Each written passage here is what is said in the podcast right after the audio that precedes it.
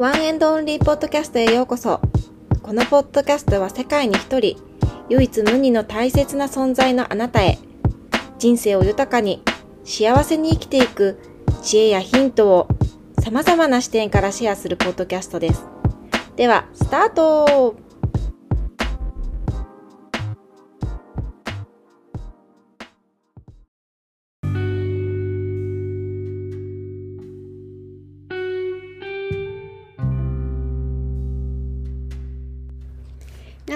こんにちは。こんばんは。いかがお過ごしでしょうか？かおるです。本日もこのワンエンドオンリーポッドキャストを選んで聞いていただき、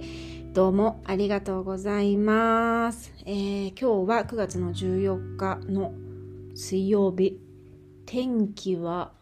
ちょっと曇ってますかね。9月も中旬になってきたんですけど、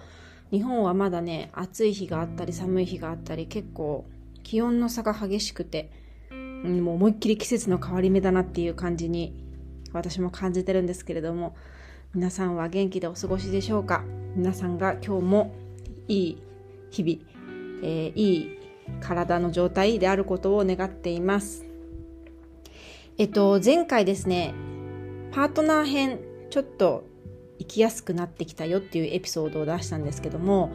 あのその際にですね感想のメールをいただきましてありがとうございます。その中ですごくこう私がああこれすごいわかるなーっていうふうに思ったあの言葉があったのでちょっと取り上げさせていただきたいんですけど、まあ、その感想をくださった視聴者さんはですねやっぱり私が話していたのとあの同じような感じでやっぱ主人との旦那さんとの生き方っていうんですかね処世術っていうんですかねそういうものがやっぱり全然違うくってすごくこうぶつかり合ったりしてしまって私が話していることをすごく共感したっていうふうにおっしゃってくださったんですね。でそこに書いてあったことがえ言ってみれば私は今世が初めての人間界彼は何年か生まれ変わっているベテランもう魂レベルが違うんじゃないかと思うくらい生き方というか処世術が違うんですっていうふうにおっしゃってるんですね。でこれすごい私も共感できるなって思って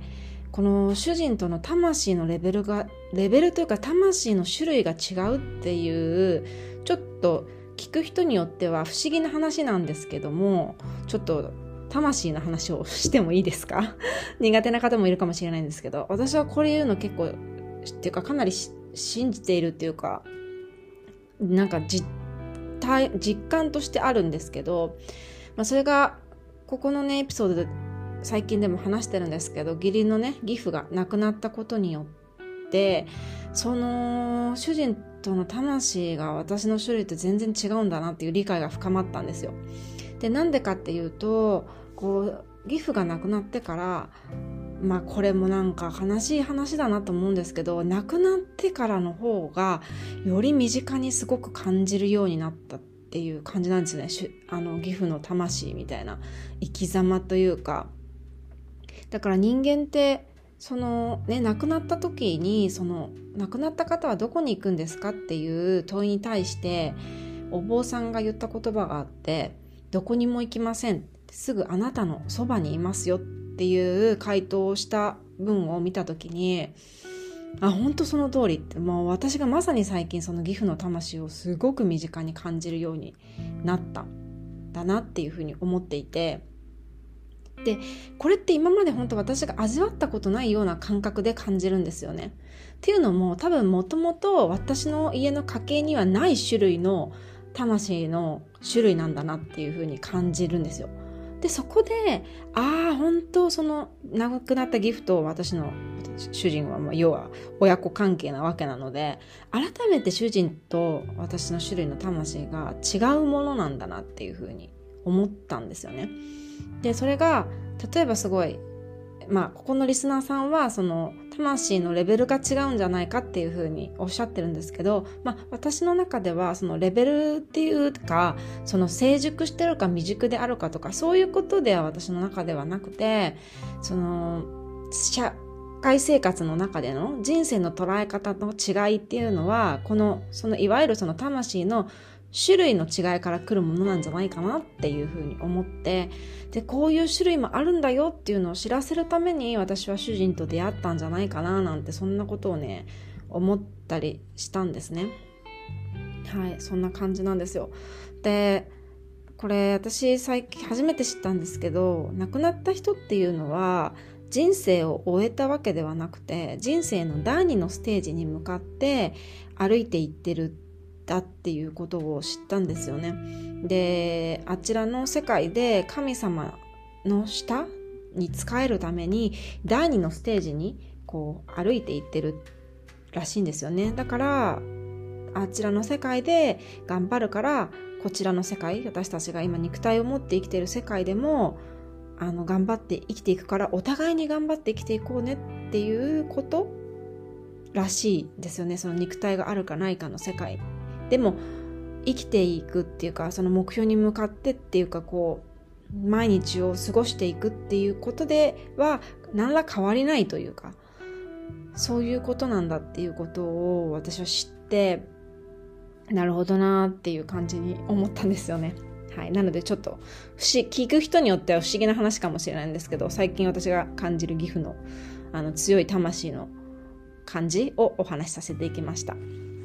では今回はですねちょっと生きやすくなってきたよ子育て編についてお話ししようかなっていうふうに思っています、えー、では子育て編についてねお話しさせていただこうかなって思います。まあ、私がこう30代っていう大きなパートの中でなんか最も私の頭を悩ませたっていうか悩みの悩みっていうかまあ考えることの大きな2つが、まあ、子育てっていうものと自分自身の持病だったなっと思うんですよね。で私は母親になって8年生で、まあ、まだまだ見習い生ではあるんですけど、まあ、少しずつね子育てに対して自分の捉え方が少しずつこう変化してきて、まあ、少し生きやすくなってきたっていうか、なってきたのでね、そのことについて紹介しようかなっていうふうに思います。で、これ聞いてくださってる方の中ではもう私よりもね、大のベテランの方とかもいらっしゃると思うので、そういう方からのね、意見も聞いてみたいななんていうふうに思ったりするんですけど、まあ、まだねお子さんがいらっしゃらない方結婚されてない方も聞いてる中にはいらっしゃるかもしれないので、まあ、そういう方の少しでも参考になったらいいかなっていうふうにも思っています。はいでまずまあ子育てのよくあるある問題っていうか、まあ、私自身も今ある問題 問題ではないかもしれないんですけど、まあ、頭を抱えるっていうのが、まあ、全くもって自分の思ってるように物事が、ま、育児は進まないなっていうことなんですよね。まあ、よくあるのが、まあ、大事なすごい行事の時に限って体調を子供が崩すとか、まあ、本当何回何回言ってもできない、まあ、うちの子は特にそうなんですけど、まあ、そういうことがあったりとかして、まあ、あげたら本当にきりないなっていう感じなんですけどももう本当どこの親御さんたちもねもうそれぞれのステージでもう日々悪戦苦闘しているんじゃないかなっていうふうに思っていてもう本当まずは世の中のお母さんたちにお疲れ様だし、まあ、自分自身にもよく頑張ってるよっていうふうに言ってあげたいなっていうふうに思います。でまあこの数年でね私が自身の持病とこう向き合いようになってきて、まあ、カウンセリングとかもしていく中でね、まあ、大きな気づきが、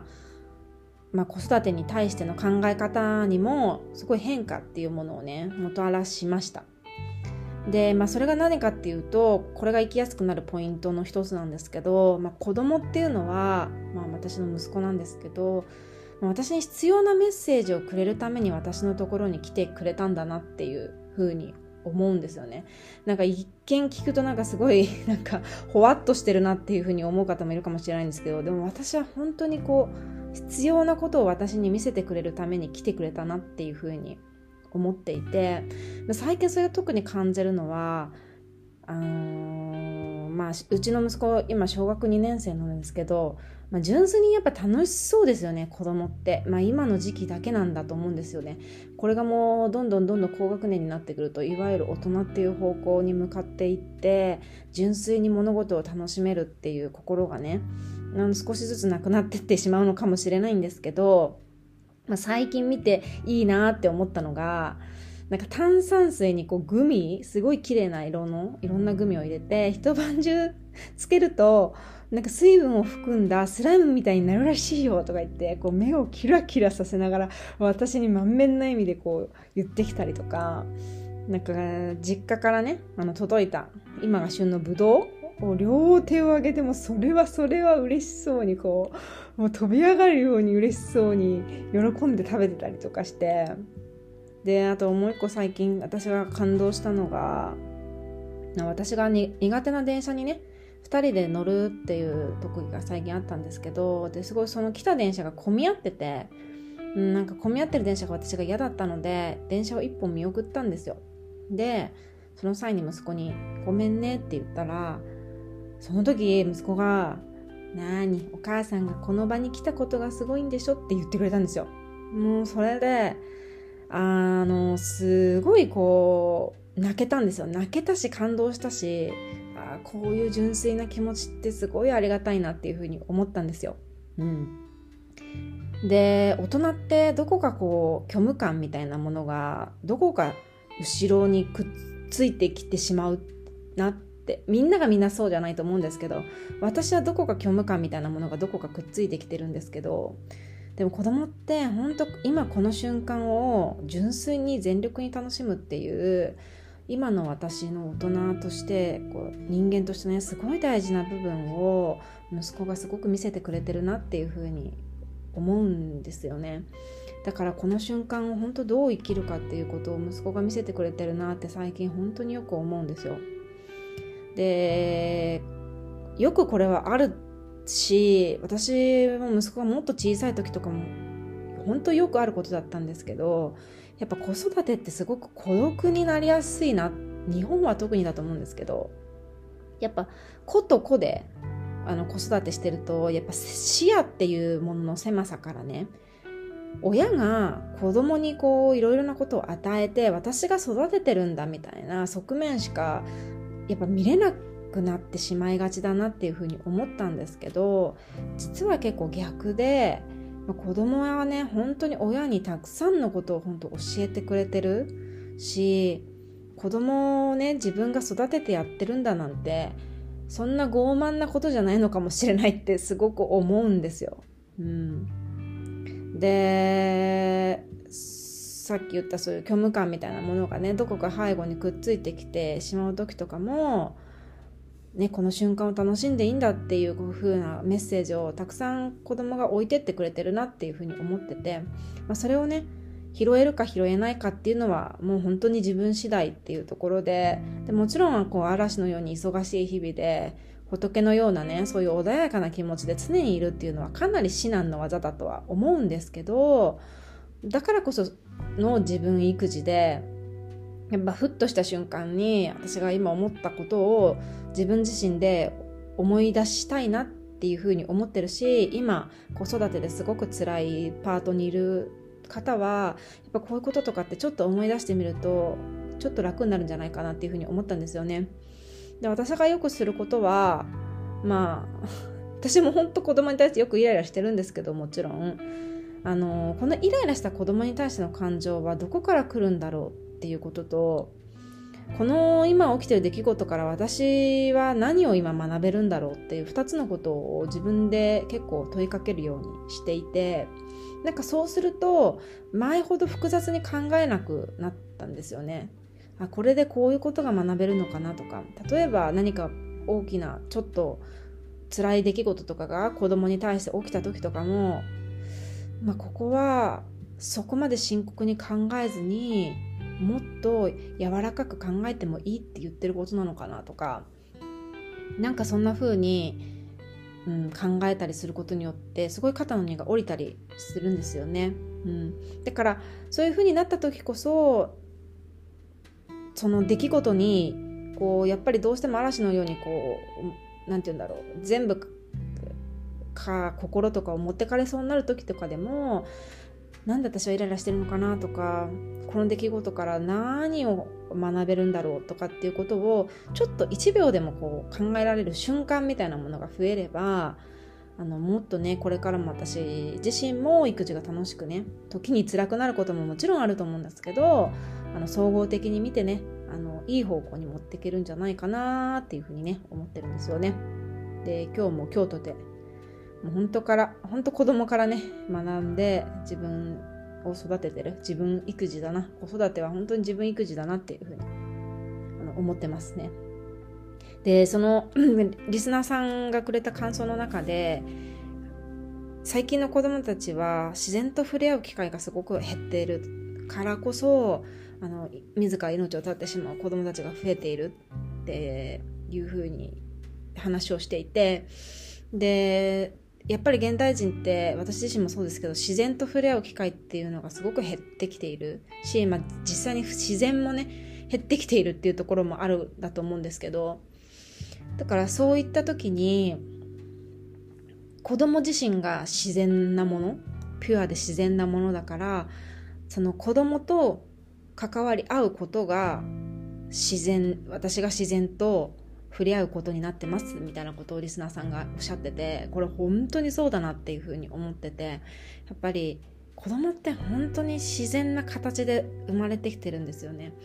で多分これさっきも言ったんですけどこれ中学生高校生になるともうやっぱり社会にどんどん揉まれていってこれも人間として大事なことなんですけどやっぱりまだ魂がピュアなうちに幼少期のうちとかっていうのは本当にまだ生まれてきて間もない姿なわけだからもう本当それこそ自然だなっていうふうに思っていて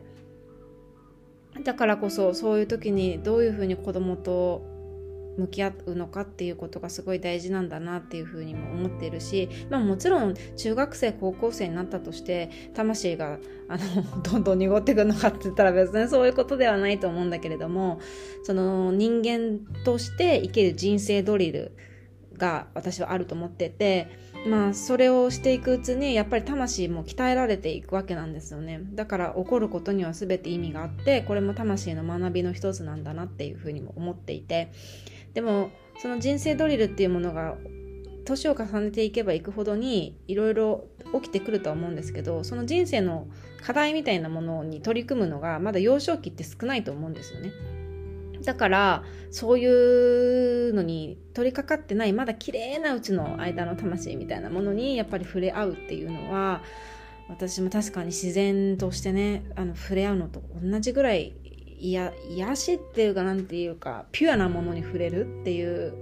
感じがあるなって思っていてだからこの子供とね触れ合える時間っていうのもどんどんどんどん、あのー、短くなっていくと思うんですよね。どんどん子供も自身も大きくなっていくと思うから。だからやっぱね一瞬一瞬をね大事に私も過ごしていきたいなって本当リマインドされるようなあの感想のメッセージでした。ありがとうございました。はいでは今日はここまでになります。えー、このエピソードが良かったことは高評価、チャンネル登録、あと、えっ、ー、と、メッセージや、えっ、ー、と、リクエスト、ご感想などもぜひぜひ、あの、気軽に送ってくださるととってもとっても嬉しいですので、概要欄にあのメールの方を貼っておきますので、そちらの方もお気軽にメッセージください。では、本日もお聴きくださり、どうもありがとうございました。また次回お会いいたしましょう。さようなら。